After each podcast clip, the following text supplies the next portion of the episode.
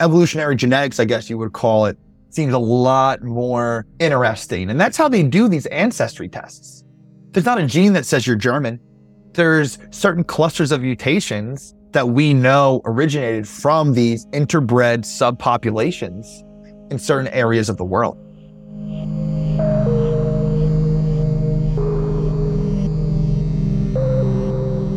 Hello, and welcome back to the You're Great podcast with your host, Unique Hammond. I created this podcast for those seeking inspiration and tools along your healing path. I definitely working with a very fringy protocol, and in a world that is focused on supplements, I tend to be food forward. However, there is a time and place to supplement, and in my practice over the years, I have definitely used supplements as a tool. Today, I am joined by Dr. Tyler Penzner. He is a PhD scientist trained in pharmacology, cancer neuroscience, and inflammation research. He is passionate about creating personalized supplement protocols based on your genetic needs. I love this. I love this for so many reasons because he is not simply throwing shit at the wall and hoping it sticks and hoping it helps. He's actually looking at the various pathways, how they interact with each other, and what the most effective supplement would be for you. And it's complex. By no means is it a perfect science at this point, but I think for anybody to create a supplement protocol for you, someone like Dr. Tyler Penzner is the one because with his background and his understanding, he is taking a highly educated approach to your well being. I believe in optimizing our diet because that is something we do multiple times a day and we need. I am so excited to present this information to you today and this conversation that I had with Dr. Tyler Penzner. I hope you enjoy it as much as I did, and I hope you get as much out of it. And if you are out there and you are optimized and you are doing everything right and stuff is just not working, this is an incredible option.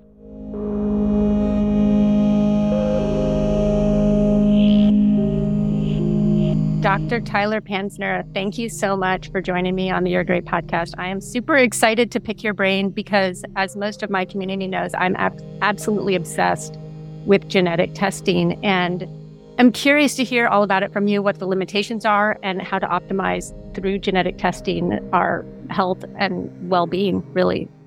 Yeah, absolutely. Thank you so much for having me. So, yeah, so it was, I've always been fascinated with vitamins, supplements, cells. I was tinkering, making my own pre workout powders, making my own this, making my own that, all throughout high school, college. And I did my PhD in cellular and molecular pharmacology. So the first half of that, I studied neuropharmacology, how drugs and substances affect the brain.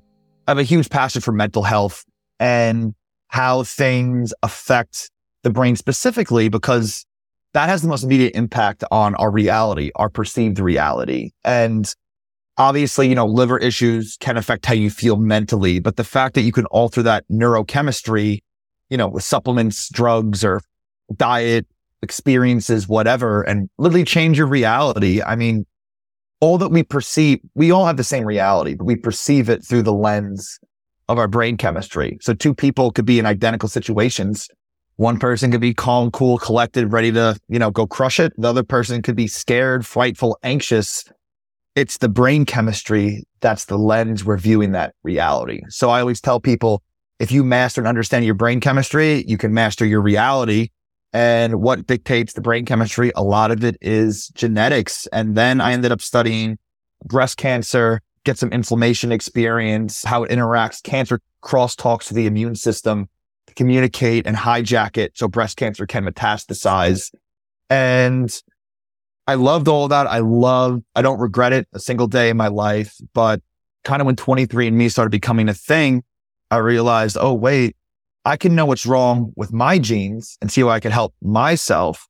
I personally struggle with anxiety throughout my life and I didn't know what it was, but I felt weird a lot of the time, a weird type of brain foggish feeling. And after going down this rabbit hole for years, I realized I'm very genetically histamine intolerant. So I spent pretty much the first 25 years of my life, 26 years, constantly high histamine, constantly neuroinflamed. I'm very sensitive to gluten, histamine, anxiety. And through understanding my genetics through 23andMe, not just what they're telling you in the nice reports, like if cilantro tastes like soap, that doesn't interest me too much, but manually searching the mutations to find out, I break down adrenaline four times slower than a normal person. So no wonder why certain pre-workouts, you know, I'm a big weightlifter, would send me off the deep end. I wouldn't sleep that night no matter what. And it's because that's jumping up my adrenaline. I don't need more adrenaline. I need a little caffeine. So the kind of personalizing that, I was able to resolve a lot of my own issues. And I decided to go all in on the personalized medicine. So I was, I left the PhD, graduated, didn't want to go and make another chemotherapy drug. Like I was literally injecting mice with cancer, giving mice cancer, knocking out genes and cells. And I love all that, but I want to educate people on how to naturally hack their genes to not only optimize their life now, the best, most wholesome life you can have now. The reason why you feel so wholesome and energized and good, no inflammation, that'll carry over into minimizing your long-term disease risk. That just made so much more sense to me so I got a job as a clinical analyst for a personalized genomics company that did more of the clinical side of things, genetics. So personalizing cancer treatments. They'll sequence your DNA and see if you have a familial history of cancer. Maybe you got to get col- you got to get colonoscopies earlier based on a genetic risk, or they'll sequence your tumor itself and tell you you're better for this chemotherapy drug or radiation, etc. And I was there for about a year and a half. And actually last Friday, was my last day there because and kind of in tandem, I started building my own holistic genetic health optimization practice. That's what I've coined it. And it's basically why are we personalizing cancer treatments and not personalizing what we put inside of our own bodies? Every single human being has mutations that makes pathways in their cells overactive or underactive. No human on earth has a perfect genome. It just depends what combinations you have along with what type of environment you live in and what you really want out of life. You know, some people just want to not be in pain throughout the day. Some people also want to be, you know, high level, you know, workaholic, grinding and loving it 10 hours a day. And it depends what you want. But yeah, so I've been doing that for about seven months now officially. I've been doing that for friends and family, you know, control searching, DNA files. But now I use Self Decode, a really cool cutting edge AI platform and just go all in and find the exact nutrients not just that your cells need, but I see so many people taking supplements that are making their anxiety or their issues worse because they just don't understand the pharmacology, how substances interact with cells. That is incredibly, you've said so many things that I'm like, I got to go back to that. Yeah, um, we can break it down. Sure. I'd love to. Well, the, I mean, people are complex, right? Like I've done 23andMe and I'm prone to type 2 diabetes and I see it in my, I saw it in my mom. I saw it in my grandma and the, you know, most variants, I had Crohn's disease, which I was able to heal naturally through diet and lifestyle interventions, but it didn't show up in my 23andMe, which I was like, is there a genetic factor for autoimmune? They say that there is, but it didn't show up anywhere in my like previous genetic testing with 23andMe. And I've done a few others and it's never shown up. And I'm like, how is it possible that I was diagnosed with Crohn's from a colonoscopy and I was really sick for a long time, but it's never shown up in my you know, in my gene. So that's one question I have for you. Do you ever see something like that where somebody has an anomaly? Yeah, absolutely. So I really love the self decode platform because they, you can actually upload 23andMe data. So the different, the differentiator isn't the sequencing itself, but mutations happen in certain block areas on chromosomes, areas of DNA. So long story short, you can infer when certain mutations occur, other mutations on the chromosome will have to have also occurred. So I think you get around 70,000 ish mutations on the raw data from 23andMe. You put that into self decode, that goes up to 100 million. And they take hundreds of thousands of genes into account to give you overall risk scores for things like gut inflammation or regular inflammation. And I must say they're eerily accurate. And I actually had this past week working with two clients that have one has Crohn's, one has ulcerative colitis. And both of them, you know, it's like green, yellow, red. Both of them are red for the gut inflammation there. And I want to touch on too what you said about the type 2 diabetes to give a good example of this. People need to understand that every disease has infinite different flavors. Meaning everyone has a different combination of things. Imagine a pie chart. You could have different contributors to diseases. Type 2 diabetes, for example, one person may have a higher genetic risk because they don't absorb the micronutrient chromium as well. Chromium is important for blood sugar regulation. Another person may have mutations in the glucose sugar transporters themselves. So the end result is worse glucose tolerance, sugar tolerance, type 2 diabetes. But the root cause of that, the genetic root cellular cause, it's a different flavor. Hmm. So one per, so the person that has a higher need for chromium, that's one of the reports that would most likely show up on self decode. I would make sure to supplement that with chromium versus someone without that. They may not actually need that chromium. And that applies to everything. Depression is one that I give a lot of examples for. Some people have a very unfortunate series of mutations that affect serotonin production, but some people have dopamine issues. So you're going to a doctor. Hey, doc, I'm depressed. They give you an SSRI, a Zoloft, and that raises serotonin, but your serotonin is normal.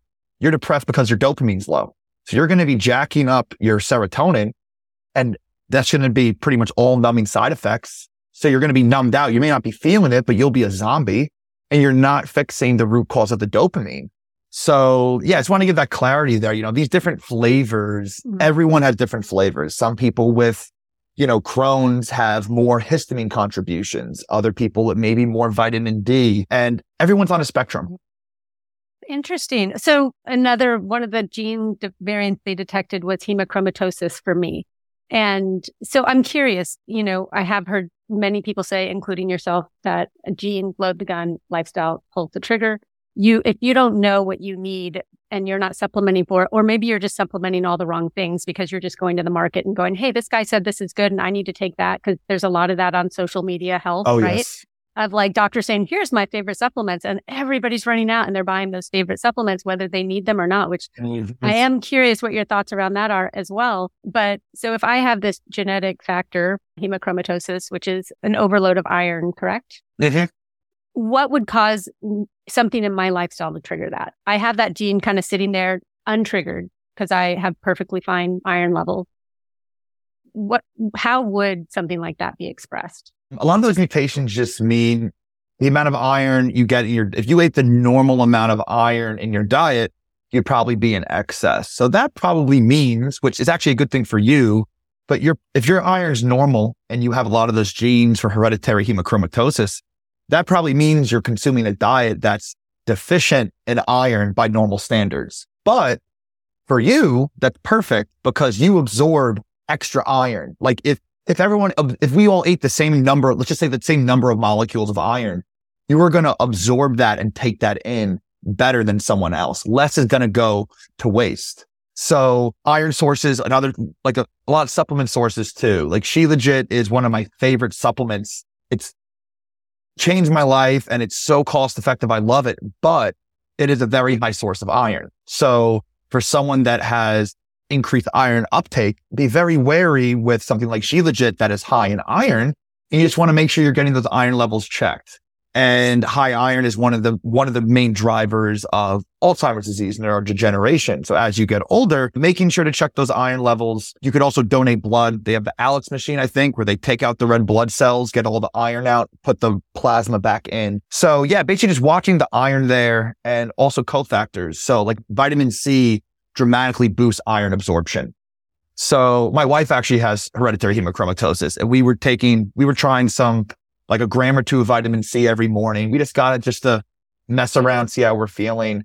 She got blood work done and her iron, her already high iron was like crazy high through the roof. And this was many years ago before I knew everything I knew now. And then I looked up the link, the linkage and vitamin C boosts iron absorption. You'll absorb four times the iron that you normally would if you have it with vitamin C. So we stopped doing that right away, but I actually made a reel about that a while ago about the dangers. That's a danger of vitamin C. And there's no good or bad supplements. They're inert molecules. Anyone that outright bashes says everyone needs or everyone shouldn't have any supplement at all, nutrient at all, I think is just a straight up clown that's trying to sell you something and I'm here to say everyone, whether it's, you know, hardcore carnivore, hardcore keto, you know, hardcore multivitamin, hardcore anti-vitamin D, all these people are right and wrong for certain populations of individuals, ultimately dictated by genetics.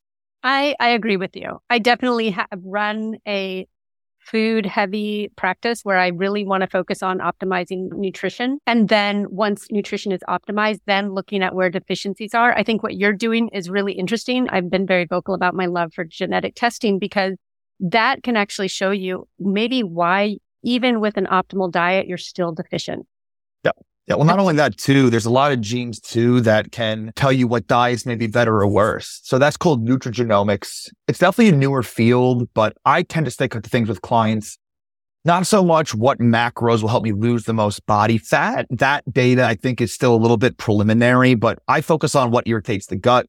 Oxalates are something that people talk about a lot that are a lot of people in the carnivore community say don't eat any of these vegetables. Don't eat potatoes. Don't eat spinach. They're high in oxalates. You're going to get kidney stones. And I'm here to say there are genetic mutations that make you break down the oxalates slower. So you'll probably have kidney stones in your family. I would say about 80% of my clients that have that mutation, the report will say higher oxalate sensitivity. I ask them, do kidney stones run in your family? And I'd say around 80% of them say yes. And that is late stage oxalate toxicity from food. But if you don't have those mutations, don't fearmonger people out of having spinaches. These plants have defense chemicals, but if you're not genetically susceptible, they also have so many good phytonutrients. Most of our medicine is based off of plants. There's so many good nutrients. And if you can tolerate it, I think the, the pros far, far, far outweigh the potential cons. That doesn't mean I've had people with kidney stones that are having spinach smoothies every morning. And I'm like, okay, that is out the window forever. You know what I mean? But that everyone just falls in their own unique case. And it just, that's why I personally like doing the genes first. Obviously, I'm a little biased here, but I think having that roadmap there, and it's very finite versus a lot of functional labs and stuff. You can spend all these thousands and thousands of dollars and not really, your genes are there always. Yeah. So that data is black and white there. Your cells my cells, my skin cells will never make enough vitamin D, no matter how much sunlight I get. That's something I learned through being tan as hell on the beach, still feeling horrible, very deficient in the summer, super tan. I go and look and I can't make enough vitamin D from sunlight. So you have people, a lot of people in the wellness community saying, don't take vitamin D. It's a hormone. You can make it yourself. They all mean well. They just simply don't understand that there are mutations like this that can hardwire your cells to either be an uphill battle or just outright impossible to have that proper balance, to have enough of that vitamin D signaling. Yeah. And I have historically always had low vitamin D. I tend to be in the 25 category, but I have never supplemented with it because I'm, I get sun. I'm in California, so I get sun. But I am now curious to go back and look at my genetics and see if there's, I'm, I'm Northern European. There's this part of me that goes, okay, let, let's say I'm roughly 98% Northern European. Three months a year, you get sunshine. Is there a possibility that I naturally have a lower vitamin D content because I require less because of my ancestry? Is that even a possibility? Yes, that's a great question. And I definitely think that does make sense for a lot of genes. And this is still something that I'm trying to learn for myself as well. I'm mostly Northern European as well, but it's difficult because I've seen so many clients with autoimmune issues that have, you know, in the 40s or 50s, let alone the 20s of vitamin D. I personally like seeing people around 60 to 80 ish. And then depending on the mutations they have, you can have mutations so your cells don't sense vitamin D properly. Everyone's concerned with the blood levels of vitamin D, but that's not what's in your cells. And at the end of your day, if your cells don't respond as well, throwing out numbers here, but let's say you have a blood level of 50. Your cells may only be responding as if it's 35 or so. You know, I don't know the exact, the science has not shown the exact difference, but it is shown these mutations make people more at risk for infectious diseases, autoimmune diseases, all diseases that are caused definitively by low vitamin D. These vitamin D receptor mutations are shown to have a higher risk for. So like they haven't shown directly. If they show A causes B and B causes C, I'm one of those people. If we're talking about all natural over the counter supplements, I'll infer that A causes C and I'll make a recommendation to someone. And that's what I love about doing all natural, all over the counter stuff. You can be a lot more exploratory with it because what's the worst case scenario? Someone tries it. They're anxious. Maybe they don't sleep that well that night. Maybe they feel a little nauseous. Then we know it's not for them and they wasted what? $25, $30. You know, like there's really not as much risk for that. And that's why I love doing what I do because I can really get ahead of the literature where science is at now because you can be more exploratory. That's why I love seeing so many clients helping so many people. Also, because I get a lot of feedback and figure out I'm in this huge rabbit hole with the cells, what may work, what intermediate for this, this, and that combination. And then seeing that work live time when no one's used that supplement or whatever in that context is just really, really what keeps my, you know, scientific brain going because it's all just new and novel. And yeah. So even with the genetics, even looking at with somebody's genetics, you're still tinkering with what's going to work and what's not going to work for that pathway. Is that what I hear you saying? So there's certain things that like, cause it's always learning. I really haven't come across anyone that's doing it to this level of detail and making sure it's not a supplement that, like, for example, curcumin, for example, curcumin is a very good anti-inflammatory. Well, it's one of my first anti-inflammatory tools. I love it, but it also raises adrenaline. So can cause anxiety in people. Mm-hmm. It's also an iron chelator. So it lowers iron. So I have people come to me that are anemic that are taking curcumin for their brain health. They were put on high dose curcumin, especially modified 3000% absorption, you know, pharma grade curcumin by another health practitioner.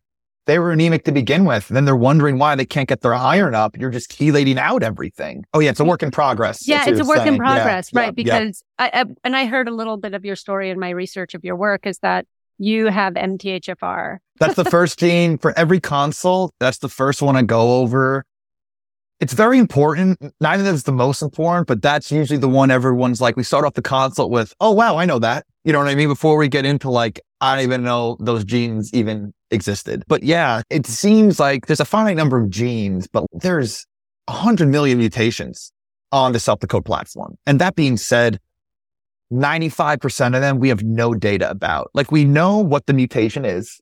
Now we basically have to sit and wait for science to figure out what it actually does. But someone like me with my background, I'm able to figure out what part of the protein that's on and have a very highly educated guess about what that's doing to the protein, even if the science hasn't definitively shown that. And it's not just knowing what the cell needs. It's knowing the component you're adding, not just if it helps that thing, but then, you know, that ripple effect of everything else. So it's like, it's not just knowing what's, what could be good for anxiety. It's knowing every supplement you use for anxiety what pathway does that do for anxiety and what other side effect pathways? So it's just an immense amount of stuff to try and learn over time. And like I said, I've only been doing this really hardcore now for like seven months or so. I've only been doing it full, full time for what, a week and a half now. Mm-hmm. So it's just the beginning for all this. And I can't wait until the artificial intelligence can start to add. like, I honestly think in the next three to five years, I'm going to have to pivot because I'm not going to have a job anymore because you're going to be able to program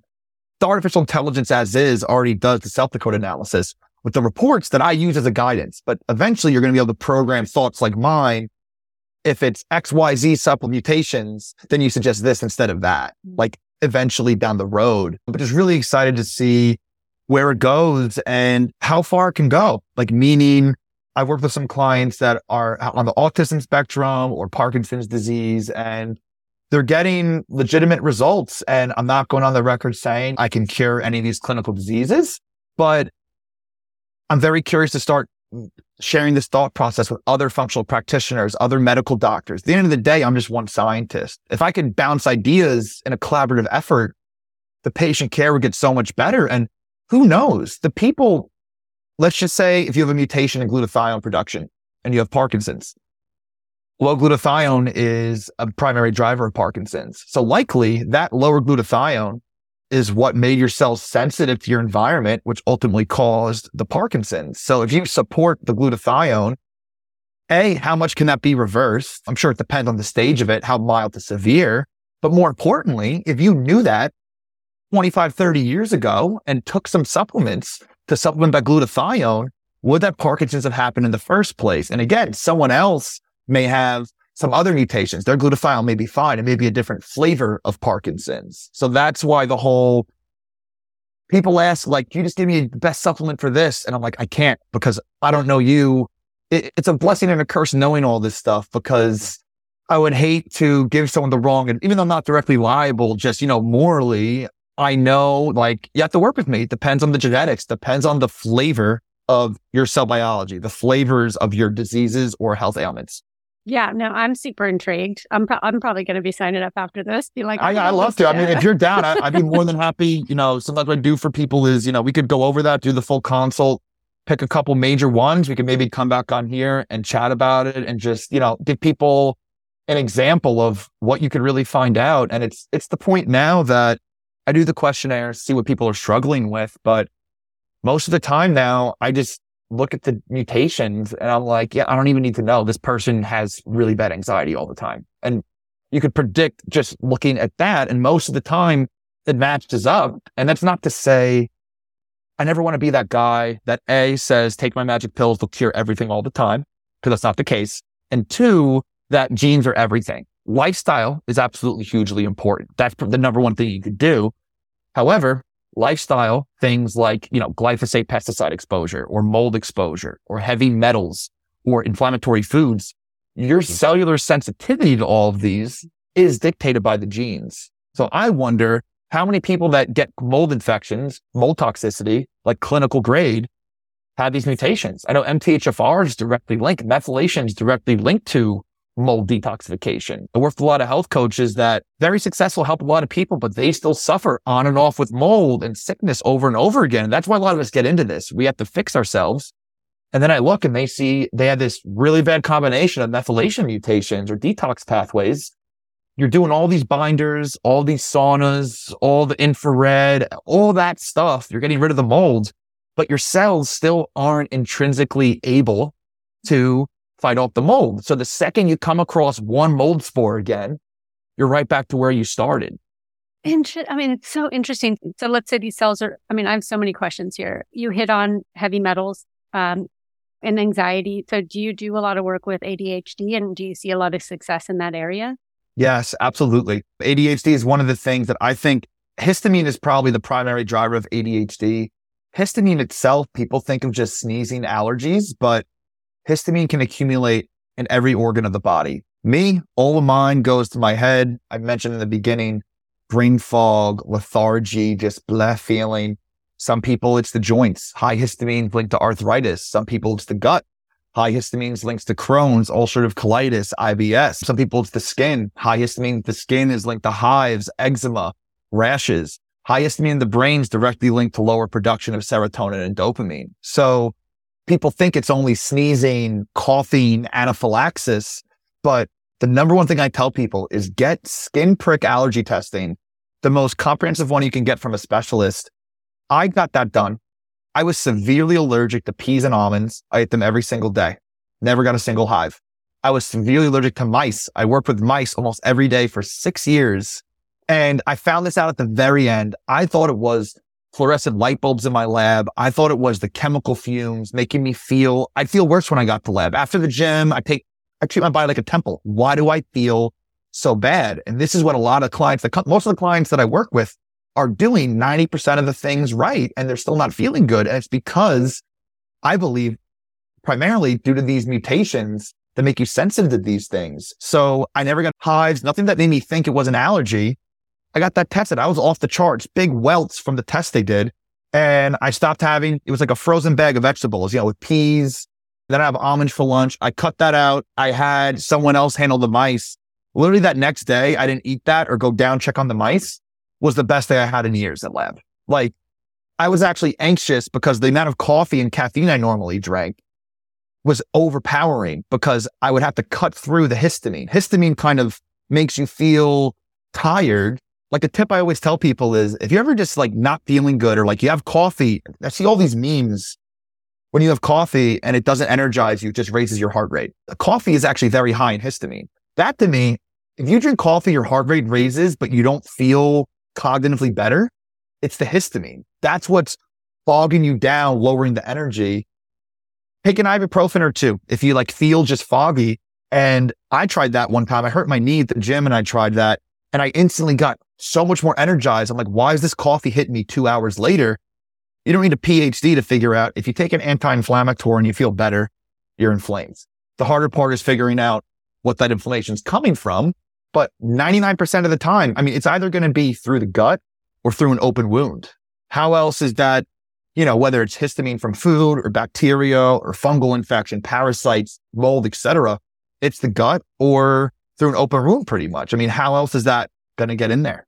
I have I have a somewhere in my genetics I have high histamine in the gut. It's shown up in a few different genetic testing I've done. And it's interesting because I am really healthy. I get blood work done two to three times a year to check my B12 just to check everything since I do have MTHFR. Put my autoimmune disorder into remission.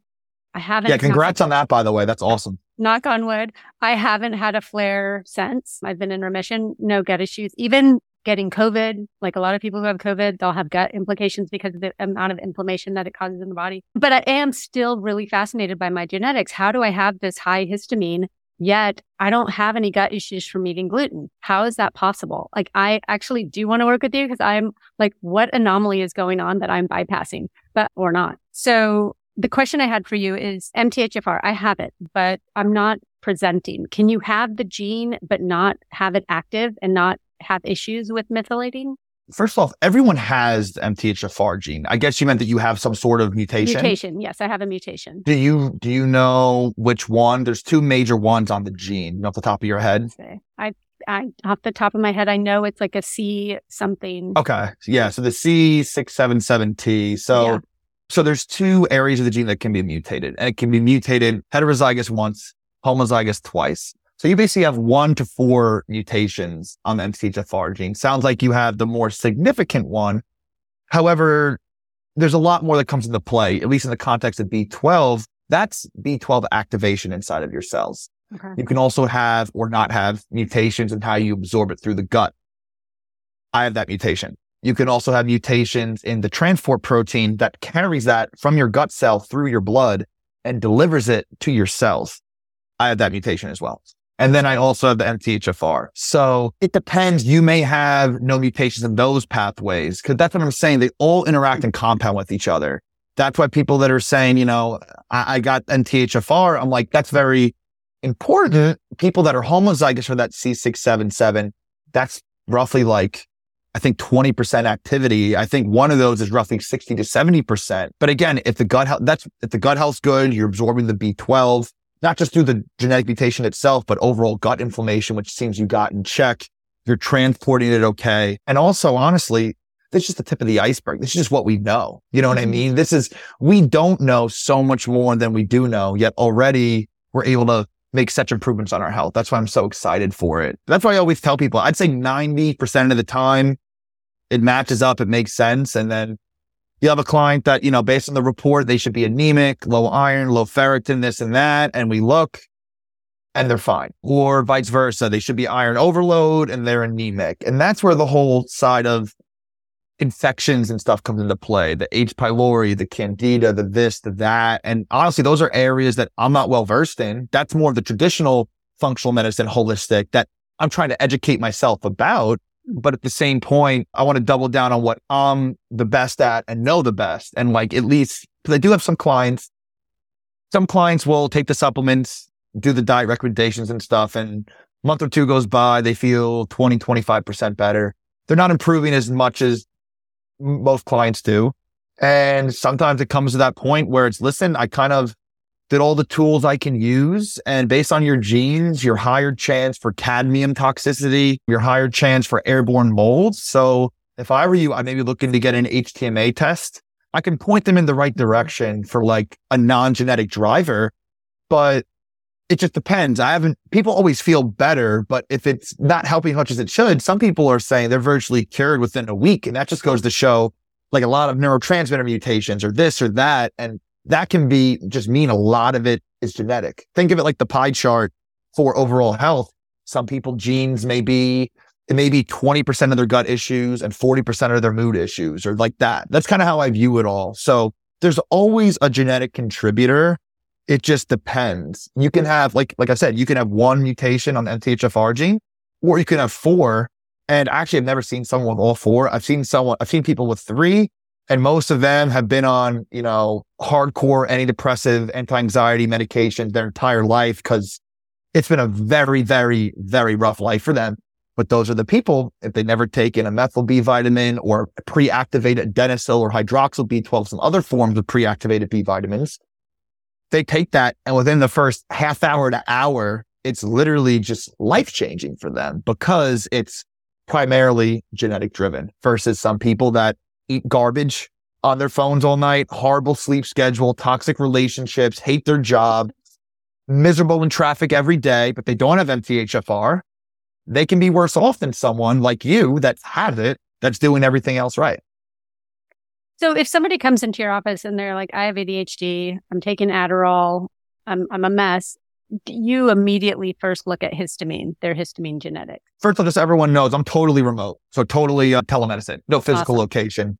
Basically, how my program works is that people ask, you know, can you just look at my depression and, you know, lower the price? And the thing is, is that allergy genes, histamine genes affect depression. Methylation genes affect depression. Gut health genes, leaky gut genes affect depression. So it's like, I look at all these aspects of health. The one goal to me is to restore cellular balance. You have the same mutations in all of your cells. So you restore that and then the body kind of fixes itself because the cells are now in alignment with how they should be. So I kind of my workflow, I usually start with methylation, histamine, something I always do check as well. I kind of honestly usually check a lot of the same stuff for most clients because most clients, it stems back to some sort of autoimmunity. It's just depending the immune system, whether the immune cells are in the gut or in the brain or in the joints. Inflammation is the main issue that a lot of people come to me with. But I must say, it drives me nuts. I get so mad seeing these little kids being thrown on Adderall or these medications when they aren't even checked. Why are they eating histamine? There's certain mutations that can make you more sensitive to food dyes. I have that mutation. The histamine will rise higher with food dyes. That also means I break down all histamine slower. So apple cider vinegar, for example, that was messing me up for years. I thought it was a blood sugar thing or whatever. That's extremely high in histamine. I got rid of my gut dust dysbiosis. I supplement perfectly for me. I still get histamine flare ups no matter what. If I have tomatoes, if I have coffee, if I have too much pickles, because they all have high histamine, that's not because my gut's out of line. Gut dysbiosis, bad bacteria can make histamine. That is true. But at the end of the day, my cells have that double mutation. Every one of my cells breaks down histamine slower. Kind of like I break down adrenaline slow, I break down histamine slow. So what do you know? The number one report on myself the code was ADHD. And looking back, it kind of makes sense that I'm kind of bouncing all over the place. And I just can't help but think it just bothers me seeing all these young kids, children being put on these medications that are destroying their brain, destroying their brain. You can make the argument for using things like Adderall occasionally when you got to get stuff done, this or that. But the dependency when you're younger, you're training your brain to need that forever. These are amphetamines. It's one molecule away from methamphetamine and they're not even checking the diet. And you want to know what's ironic too? Adderall actually also raises histamine. Oh, oh. So you can, it can help raise dopamine. But again, you don't even know if dopamine's the issue. If they have mutations where they chew up dopamine very quickly, I can name 10 other supplements that'll raise dopamine that I would use instead of Adderall. But at least if you match the mechanism, if you were to sequence someone and tell me they don't have enough serotonin, you want to give them an SSRI, I'd say go natural first, but I wouldn't have as much of an issue with it. If you match how the drug works with how the cells are messed up, but they're not even checking that. Can't focus, think- Adderall, depressed SSRI, and just no care for that. Well, but you also have an education that not everybody has. So you're yeah. approaching things from a very different perspective of understanding, whereas I would imagine most psychologists don't have your background. So they're yeah. just, the kid, the kid coming to them and the parents are going, the kid's not doing well in school. What are we going to do? And they're like, here, take this. Yeah. You know? Yeah. So well, that's part of the problem too, is that part of the problem with the whole Adderall thing is that it works so freaking well that as a parent, you see your kid that was getting, you know, low B's, C's suddenly start getting B plus, A minus straight A's. You know, it's not good for them, but you want them to get to a good college and be successful because you care about them. And that's a huge mental moral dilemma for a lot of parents out there. And I'm here to say that, you know, it's the same exact workflow, whether it's children or adult. Obviously you adjust dosages and things, but at the end of the day, the cells are the cells. From when you're, from when that egg and sperm meet fertilization to when you die, those cells have the same exact mutations the entire time. That will never change. Obviously, you can have different levels of gene expression that changes you age. That's why we do age. We, we age not because of mutations. We get cancer because of mutations. We age because the genes start being expressed at wrong levels, but things like vitamin D help prevent that. Super fascinating. So you had mentioned, and I honestly, I had, I didn't know that coffee was high in histamine. And if you, you said you process adrenaline slowly. I mean, I would imagine that a lot of my clients experience this because part of kind of the healing matrix is I'll pull out stimulants to see what's going on. Cause a lot of times I feel like stimulants cover stuff up that's mm-hmm. happening.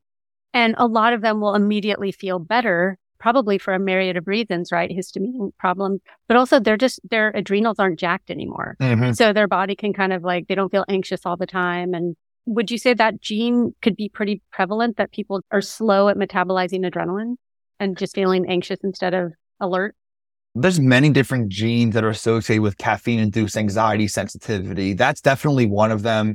And the thing with stimulants is they deplete your body. So they make your body, even coffee makes your body release more serotonin and dopamine. Like it's a mini version of Adderall, if you will. Like that's what makes you feel better from the coffee, but you're constantly taking coffee every day and you're dumping extra dopamine, more dopamine than your cells would normally release. But are you giving your body extra amino acids that make dopamine? So a lot of times people aren't supplementing that properly. You can get it through food sources as well, but there's that side of it. And then there's also just the micronutrients. I think a lot of people have B vitamin deficiencies and getting the right type of B vitamin that aligns with their genetics. So they're, they're down in the coffee just to get the energy. I'd cut my caffeine dose probably, I'm probably down to maybe a third of the caffeine I took four or so years ago because now I found these other supplements that support cellular energy production and I'm fine with having less caffeine. I personally like caffeine. I have it every day. I do cycle on and off from it. I also have mutations. I metabolize caffeine slower than normal. So not only is the adrenaline released from caffeine being released, be lingering longer, the caffeine molecule itself is being released longer. And ironically, that same mutation makes me metabolize melatonin slower than normal. So on the whole sleep side of stuff, my wife takes, I think, five or six times the melatonin dose I do because we both have mutations in how our cells sense melatonin. So our cells aren't as receptive to it. But she is a fast metabolizer. She could take five times the dose as me and then wake up like that. She's a morning person. Me, I'm taking the lowest dose just to help me sleep. And there's still some days I overdo it, wake up a little groggier. I'm also accumulating adrenaline throughout the day because I break it down slower. So I'm a night owl. I always, I've tried to be a morning person so bad. I still wake up, you know, 637, but I'm always hitting the snooze alarm. Meanwhile, her, she is up. She is up and at 'em, going and moving.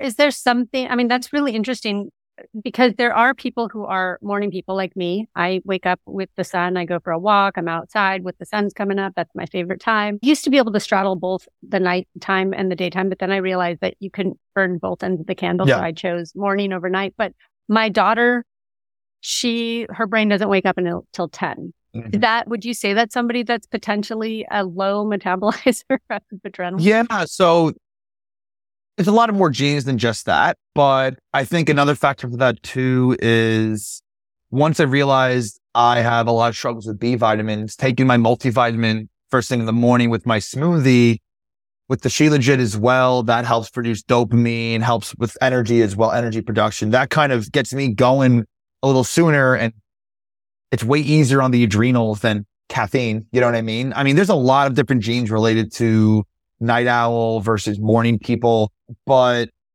I think a lot of it comes down to trying to get that restful sleep as well. People say melatonin doesn't work for them. Well, you probably don't have mutations in melatonin pathways. You say mm-hmm. CBD doesn't work for you. You probably don't have mutations there because there's not just, like I said, there's not just one sleep pathway. There's a lot of different ones. There's not just one focus pathway. There's a lot of them. There's not just one anti-inflammatory pathway. So that's why knowing which specific genes where you need support for, like, do you need glutathione injections or do you just need more selenium and glycine? Like you may not need to go for those huge, crazy infusions. Give your cells the building blocks.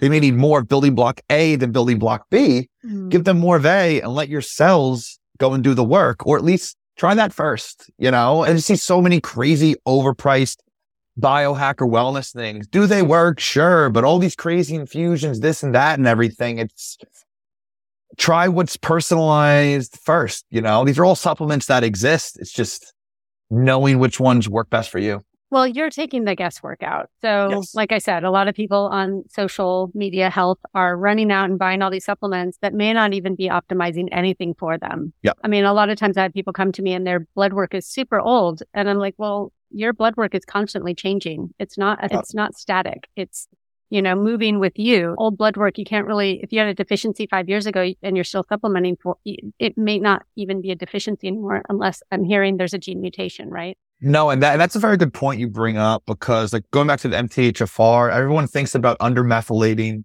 too high of homocysteine. You need to get the blood work checked. You can actually be overmethylating. There's mutations that can actually make you methylate too much and your homocysteine low. So like it, it's way more mm-hmm. complex. I see a lot of people, I know uh, trimethylglycine or betaine. That's what a lot of people take for digestive support. Betaine HCl. If anyone listening takes digestive enzymes, check for that in there. It works very, very well. Great for gut health, great for lowering homocysteine. However, if you also have mutations that help you break down homocysteine quicker than normal, you may be going from normal and then you add that in and you're going too low, which can have equally as bad effects. So too low and too high, like you got to look out for both of them. A lot of people are just, oh, take a methyl B vitamin forever. Let me take this, this and that. And that's why, that's why getting blood work, I would say at least twice a year when you're starting these supplements. I mean, I try some clients, you know, blood work can get expensive. I don't always require it before we start the supplements, but hard requirement five to six weeks after we're starting the supplements, we're getting the blood work done. I don't go too crazy with the panels. At the end of the day, blood work is what's in the blood, not what's in the cells. And that can also just get very, very expensive. But I had on a couple things, maybe active vitamin D, homocysteine with the basics, but you just got to be checking. You can't just be guessing and winging it as you go. And people that think that they're feeling great all the time. One thing I always tell people too is you know, those days a 10 out of 10, you just feel like you're firing all cylinders. What if that was only a seven or eight out of 10, you know? And it's like, as time goes on, me a year ago was like, I feel so great about the top of the mountain. Now here I am now, it's like more energy, like happier, more fulfilled. And it's just like, where's the real ceiling here? You know what I mean? I'm gonna be honest. Right now, I'm taking the least amount of supplements I've really taken. And I think just having, you know, five, five to eight, maybe, you know, different products that you use are so much better than actually people on 30 different supplements, even from practitioners. Most of my clients say, I literally have three grand of supplements sitting in my closet. I tried. I have no idea what's doing what because it's again, this works for anxiety. Take it, but you don't know what flavor of anxiety you have and what pathway you're actually supplementing and and you can actually identify the pathway that's being supplemented. I think it's an incredible tool and an incredible service that you're providing with the knowledge that you have to kind of back it up and also do some troubleshooting because it sounds like because this is such a new area for health there's some troubleshooting needed yep. you know? Uh, and having somebody who knows what they're looking at is i think a super important piece. Would you recommend not running out? And if you find out your doctor found out that you have a mutation in your methylation pathway would you say don't run out and start just methylating yourself like with vitamins? Could that be dangerous in any way? So it's hard to say like immediately dangerous. No, but it also depends on the type of genetic testing. And that's why I love what I do because I could also see those other genes, like that COMT gene we mentioned that I have. I take any, I, when I first found out about my MTHFR, I took methyl B vitamins and I could focus better, but I just felt a little on edge all the time. And I would be cutting up like one fifth or one sixth of this B12 thing. And that's all I could really tolerate without like being wired at night and not being able to sleep. And the dosage I was, I wasn't even end up actually getting that much B12. And that's when I kind of realized having my COMT mutation, methyl, methyl B vitamins do not agree with me. And that's very, very common because it helps you make more adrenaline and I already break down adrenaline slower. So things like adenosyl and hydroxyl B12, my multivitamin has just adenosyl hydroxyl B12, no methyl B12, even though I have two MTHFR mutations. but you can convert that hydroxyl into methyl B12. There's always a little bit of methyl groups floating around there. You got to, at the end of the day, I use the genes to lead me, but at the end of the day, it's always how you feel first. If all the genes are pointing to taking something, you take it and you don't feel good, we're going to stop it. Because at the end of the day, no one has all the information because we still know so little relatively about our genome. So regarding the methylation stuff, yeah, hopefully you'd be able to, with your doctor getting you tested, hopefully you're getting the homocysteine checked because MTHFR issues can raise your homocysteine but there's also mutations that can help lower it. So that's where it's kind of like, I think I look at at least 10 different genes for methylation and kind of get a guess overall. But if your homocysteine is normal, you may not want to do high dose of methyl B vitamins because that can make it on the low end. So hopefully if a practitioner, even if it's not a full panel, if it's just MTHFR, bare minimum, they should be checking homocysteine. Because what's really the point of checking MTHFR if you're not even going to check if it's having a functional effect on your cells and your blood chemistry. Great point. What so what is the COMT gene mutation? It's actually my favorite gene, as you could tell. So noticed. yeah, that is the enzyme after our brain cells release dopamine and adrenaline in between the brain cells. That's what kind of carries the message and binds these receptors to transmit energetic, productive, motivating signaling. They're broken down by the COMT enzyme. So I have two mutations that means mine is about four times less active. So I break down dopamine and adrenaline around four times slower than a normal person. So that usually means more type A personality. I mean, you guys can just tell hearing me talk, I'm very outgoing, social. That's great when I'm calm, but when I'm stressed, my body releases extra adrenaline. I also can't break it down. I still have a lower stress tolerance, but through the supplementation and, you know, the mindfulness, the whole spiritual side, I'm a huge advocate for as well. Learning my body, I'm better at handling it now. But even some days, you know, today, I think I had a little bit too much caffeine, a lot of stuff going on. I was kind of catching myself sometimes being like, you're not being you right now, you know, kind of reeled in a little bit. But in the past, it was during the peak of the stress during graduate school and stuff, like waking up just sheer anxiety the second I wake up, like panic in the mornings for like, for like years there. And that's because, I mean, I'm sure it was microbiome, some other things as well. But at the end of the day, I'm always going to be breaking down that down slower. COMT also breaks down estrogen. So that means I'm also prone to having higher levels of estrogen. Estrogen dominance is a very, very hot topic now in the health and wellness sector. There's more genes, there's more pathways for estrogen than just the COMT. But COMT is a major pathway by which estrogen gets broken down. So that can lead to estrogen dominance things like magnesium. Magnesium actually helps speed up the COMT enzyme. If I'm magnesium deficient, a lot of people are deficient in that. I'm going to notice that more because my enzyme that's slow is going to go even slower versus someone else. Theirs may not be as slow. And then another topic I'm very vocal about are taking the right supplements. There are so many supplements that block that COMT enzyme. Quercetin, rutin, green tea extract, those are three major ones that people use a lot. Quercetin's used all the time for mast cell stabilizers, for MCAS, mast cell activation syndrome, or histamine intolerances. I remember I took that years ago during my PhD. I remember distinctly it was some conference that we had at the school. It was a bunch of speakers all day. I had such bad allergies. This is before I figured out my histamine stuff, super bad allergies, felt horrible. Took one, took like the now brand from Vitamin Shoppe, whatever one thing of quercetin. I felt so good. I could breathe for the first hour or two. I'm like, I feel electric right now. I feel so good. That quickly descended into, I left the conference early because I was literally tweaking the fuck out because that is an extremely strong COMT inhibitor and it has a 10 hour half life. I was up to like 6 a.m. the next day. Just, I didn't even know. I drank so much CBD, magnesium, just trying to calm down because it blocks that enzyme very, very, very, very potently. So how many people that are taking these mast cell stabilizer blends that have quercetin, actually pretty much all the mast cell stabilizers that people use also block this enzyme.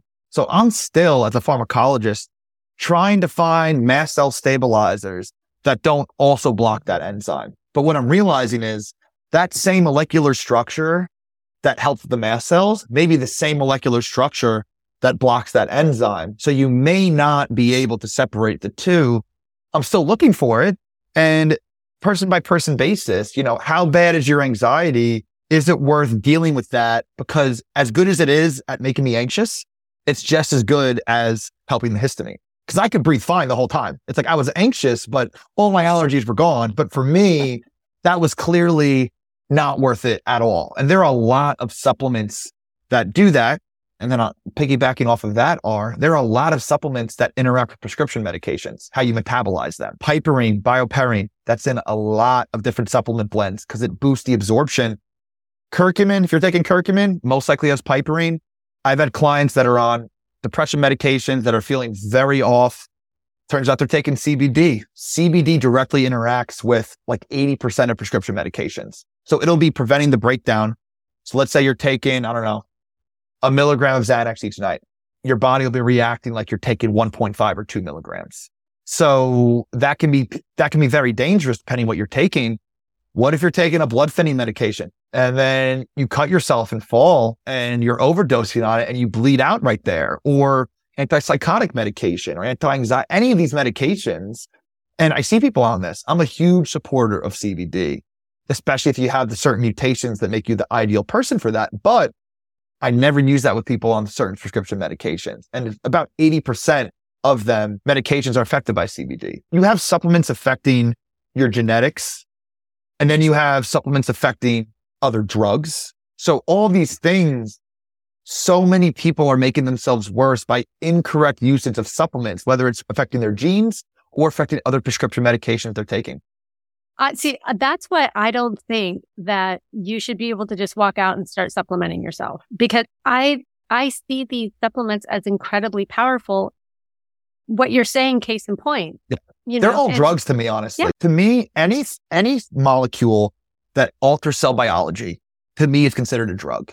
Whether it's a curcumin, a Xanax, a new immunotherapy drug, all these things, magnesium, to me, I all consider them drugs and they should be treated as such. And, you know, I haven't really thought about that, but now that like it does make a lot of sense. I could send someone to Vitamin Shoppe and give them probably four different things to take and drink an energy drink and probably make them have a heart attack if I wanted to just by stacking certain things that block all of your adrenaline breakdown. So that not a lot of caffeine is making your adrenaline go absolutely through the roof. Conversely, you can have someone go to Vitamin Shoppe and take stuff that'll fix the root cause of their depression. You know what I mean? But that's a very good point you raise about having more guidance with that. And I got to say, I think I do agree with that. The problem is, how do you accomplish that in practice? You know what I mean? Think how much, I think how much money they'd be losing out on by having to block people from doing that. How many supplements just go unconsumed and wasted? That's money in their pockets. No, and all of that is true. I mean, with my community, I tell them supplements are powerful. You could probably tell them all the reasons why. I can't. All I know is that unless you need it, don't just start taking stuff. Yeah. You know, unless you've done blood work and you see the results of the blood work, which is why I'm a huge fan of getting my clients to do blood work when they can financially. Obviously, it's crazy expensive and that's a whole nother rant. But see what you need. Don't just go to the market and go, oh, this doctor on Instagram said I should take these and these are great supplements. The case that you just made is that you have no idea how it's interacting with your individual genetic factors. And, you know, mentioning the COMT and it sounds like magnesium helps speed up that pathway mm-hmm. or helps you. That's been, that's been shown. Yeah. That's been like literally shown peer reviewed stuff. Yeah. So yeah, absolutely. Definitely. And, and does it help metabolize? Cause I have so many women who are estrogen dominant and have all of these symptoms from being estrogen dominant. And, you know, magnesium is a pretty easy fix. You can actually get it in a lot of places in food, but also magnesium is one of those ones that you're like, oh, that's. That's probably yeah. one of the top three I recommend across the board to people. I personally think, I personally think taking like a B complex, vitamin D and magnesium obviously you may be taking the wrong B12 for your genes and you just might feel anxious and then you know not to take it. But regarding like a safety standpoint, can you get magnesium toxicity? Yes. But I think a safe bet for people are those to try out and see how you feel. At the end of the day, if your vitamin D is a little higher than it should be for a couple of months, you get blood work done. That's not really going to be doing any real damage, you know. But what if you would take be the damage, like of, of if you're sitting on a high dose of vitamin D, you haven't had blood work for a while, and unbeknownst to you or your doctor, you have these crazy high levels of D. What would be a consequence of that? Sometimes it could be some calcium type issues because it regulates calcium, but I think you can also get some minor like heart palpitation type things. So it's good that like, it's not good, but it's like, at least it's noticeable, if that makes sense. It's, so it's not silent and deadly. You would actually get some feedback from it. Yeah. And there's, there've been, there've been a lot of studies. People take like 50,000 IUs year round and they haven't really immediately noticed that. I think you would feel like crap long before you would be having any actual acute health issues with that, if that makes uh-huh. sense. I do think in the middle of the winter, if you're not getting direct sunlight every day, but then I also added that factor of you may not be making enough from sunlight. You also may not be, there's actually mutations where you don't activate vitamin D properly. So I've had clients that take 10,000 IUs. I put them on that. Their levels barely budge.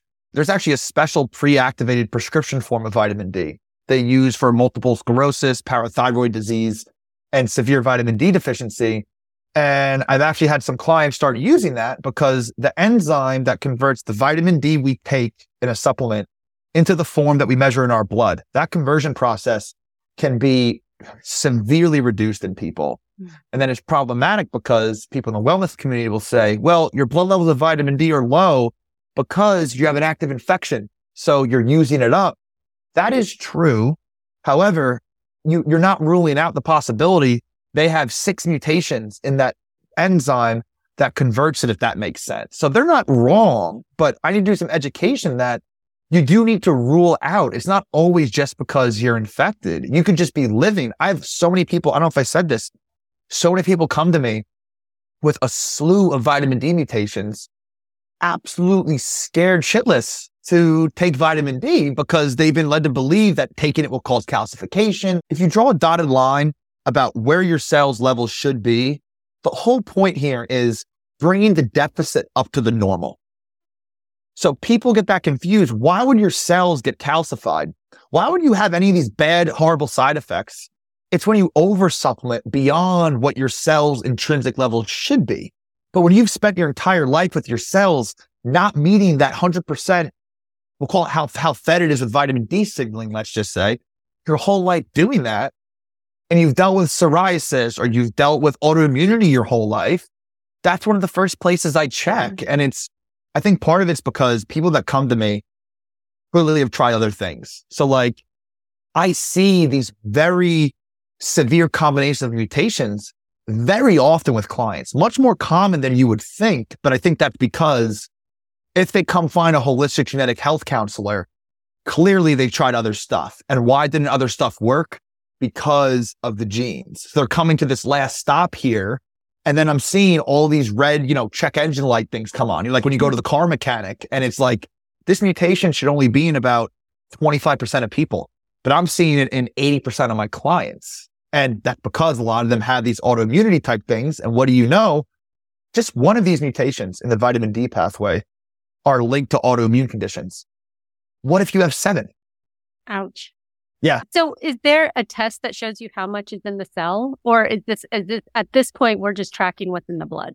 Yeah. So there's laboratory techniques that you can do in cells to figure out how much vitamin D is activating them. But that's like R&D, you know, cell line type stuff. You know, there's really no, you can do like a blood cell, red blood cell magnesium test. That's what a lot of people do with blood work now. They'll do red blood cell testing.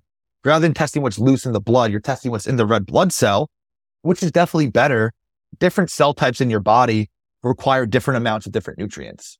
So just because your red blood cell gets enough magnesium, how do you know your brain cells are? Different types of magnesium are absorbed to the brain much better or worse. Magnesium L-threonate is my favorite one, especially if you have mood, sleep, anxiety type stuff, because that's been specifically modified to get to the brain much better than any other type. Glycinate's my second favorite for brain type stuff. After that, it's a pretty steep drop off I think a magnesium blend. So it has other types. Not that I don't like them, but I'm talking about for specifically neural brain type stuff. L-threonate, glycinate, and then there's a pretty steep drop off with how well they get to the brain. Do you like threonate and for sleep? Like if somebody struggles with anxiety when they wait, you, you like that one for sleep? Absolutely. Cool. Definitely. Most of my clients that come to me with any sort of whether it's low mood, depression, anxiety, stress, or sleep, magnesium L3 because I think they said like 60% of people are deficient in magnesium. That's one of those supplements that even if there's no blood work, we'll try that out for a few months and see. Like you're not going to do taking magnesium for six weeks and then getting blood work done and seeing it's high. That's not the worst thing to have be on the high end. Right. But again, I can also see though, I could also see you have mutations and how you absorb magnesium specifically through the gut. So Mm-hmm. even if you ate a normal diet with a lot of greens that have magnesium, you're still probably going to be deficient. So kind of like me with B12, no matter what I eat, I'm going to be deficient in B12. No matter how much sunlight I get, I'm going to be deficient in vitamin D. So that's why you kind of curate your life, what you take. Like I said, I'm taking the least number of supplements I've ever taken. I got a really good multivitamin that works for me. I still take the vitamin D. Like to me, that's the multivitamin, vitamin D.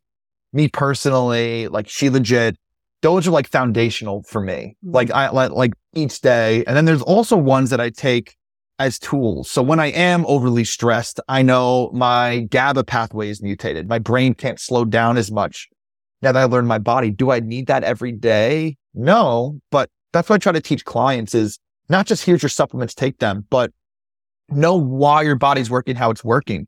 So when you do have a higher stress day, you do have a tool you can use and people will say, why can't you just auto regulate? You know, try all this breath work and stuff. And I'm, I'm a big believer in all of that. Like the science is undeniable. However, people have an unfair advantage or unfair disadvantage based on the genetics. You can't just tell someone to get over it. Like telling someone like me, high adrenaline, very prone to overthinking, stop caring so much, just get over it. It just doesn't work. You know, like you can't think yourself out of a depression, out of a chemical imbalance. You can develop more healthy mental processes. You know what I mean? Absolutely by doing the work and working on the traumas and the mindfulness and everything. But again, some people have that hardwired disadvantage and certain populations of people, no matter how much sunlight they get, no matter how much walks they go on, no matter what, their cells are never going to make enough serotonin. And for those people, there's certain supplements you could try. But if those people are on SSRIs, again, I'm not totally against that because even the SSRIs, they were supposed to be used for a couple of weeks at a time to stabilize.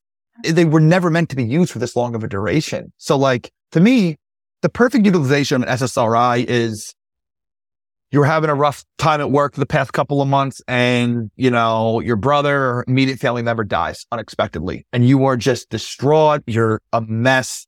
You need immediate stabilization. We don't have time for six weeks for a DNA kit. We don't have time for this or that, you know, stabilize for six to eight weeks, whatever. And then you wean off of it. That's how they should be utilized. That's how they were designed. And now people are on them for 15, 20, 30 years and they deplete things like folate, B12, vitamin D.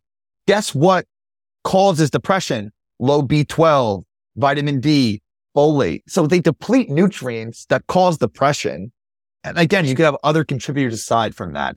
I came from the pharma side. I do think we need big pharma. They're a net benefit. We'd be dying from scraped knees. We would, with no antibiotics, we, they've saved a lot more lives than they've harmed. That being said, clearly there's a lot of room for improvement, but people will be like, yeah, fuck big pharma, disband them. We don't need them. No, we do need them. The whole system needs an overhaul. I think a lot of them even agree with that. No matter what, people will still get cancer. We do still need those chemotherapy medications, but the people that are getting cancer diagnoses at 55, cancer takes decades to grow. Mm-hmm. If you got a diagnosis at 55, 60, you probably started getting that in your mid 30s.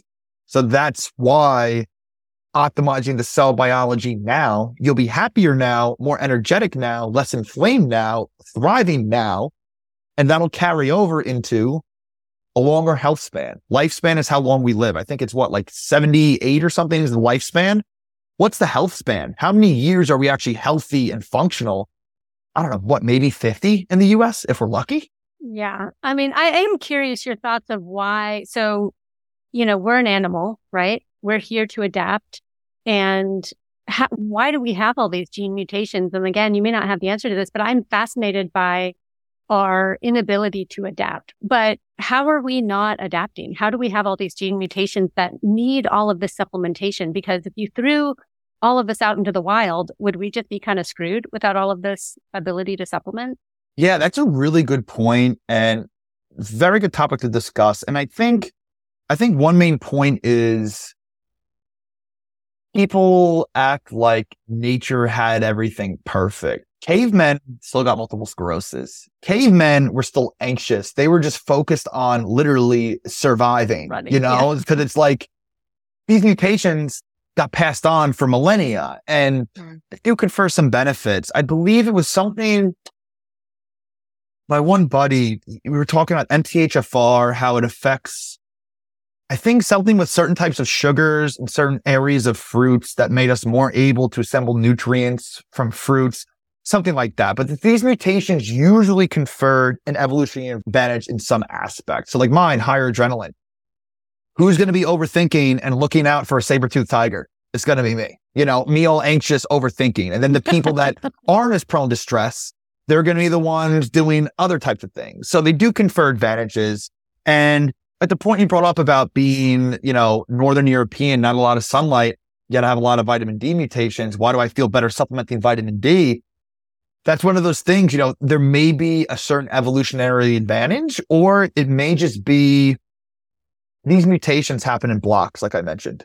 I had the vitamin D mutation that may not have been the best mutation for living in Northern Europe, but maybe other mutations that came along with that made it an overall net benefit, if that makes sense. Yeah. Because we're far, eh, we're far from having the perfect genes. And especially now that we're, now that we're interbreeding, we're becoming a genetic melting pot. Yeah. Everyone's now in a global world, everyone's interbreeding these populations that wouldn't normally interact. And that's partially why I think you could see some of these compounding mutations that maybe stem from different areas that are compounding and causing some of these issues. And then undoubtedly, the toxic load in the world is way higher. Like, just get that off the table. You know, I'm not, Yeah. that is one of the primary drivers without a doubt. The microplastics, I think, are one of the main endocrine disruptors or the main driver of infertility, of, you know, the testosterone decline, et cetera, across the world. But again, that being said, there are mutations in how you clear out and metabolize microplastics, how sensitive you are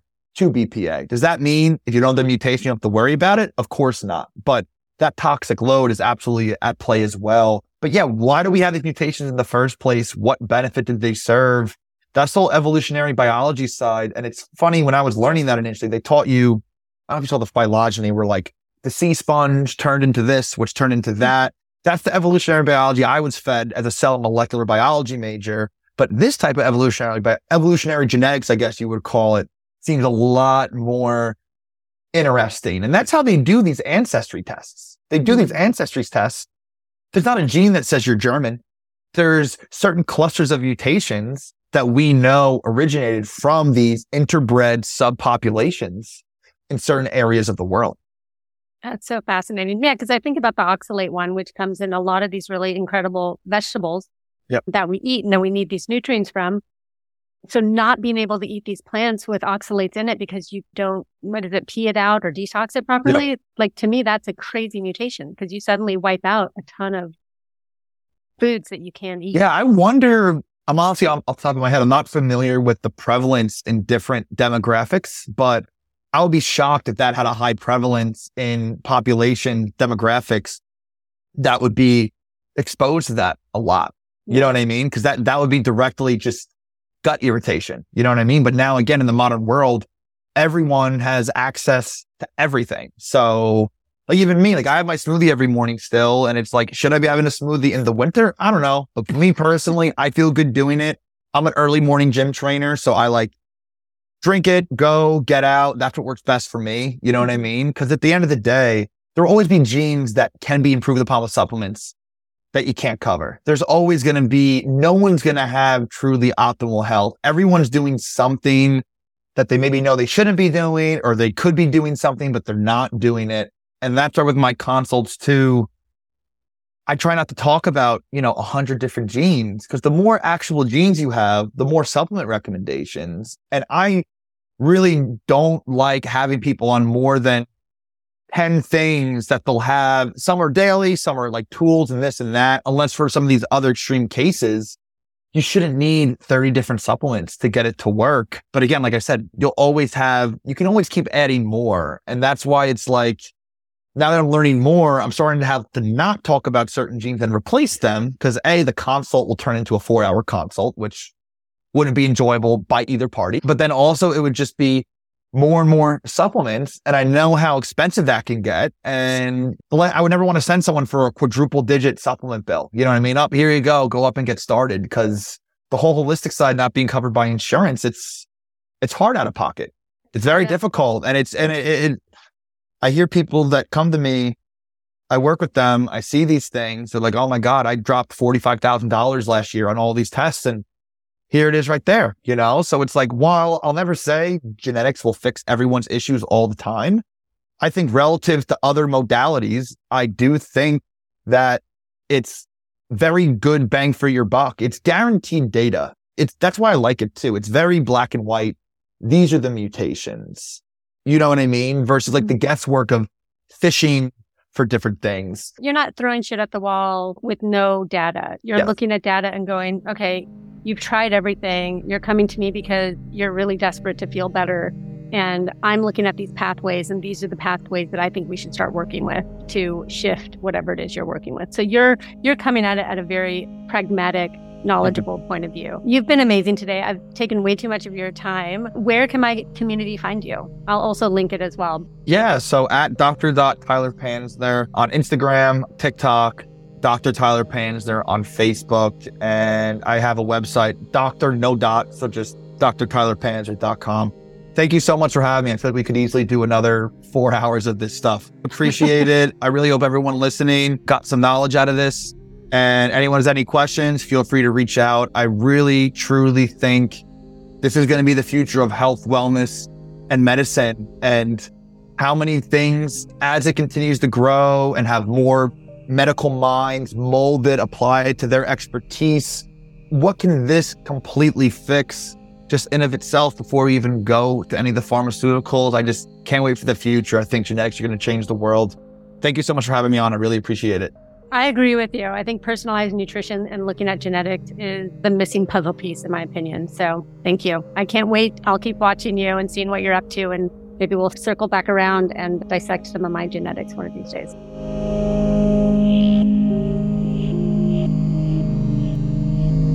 Thank you so much for joining me today.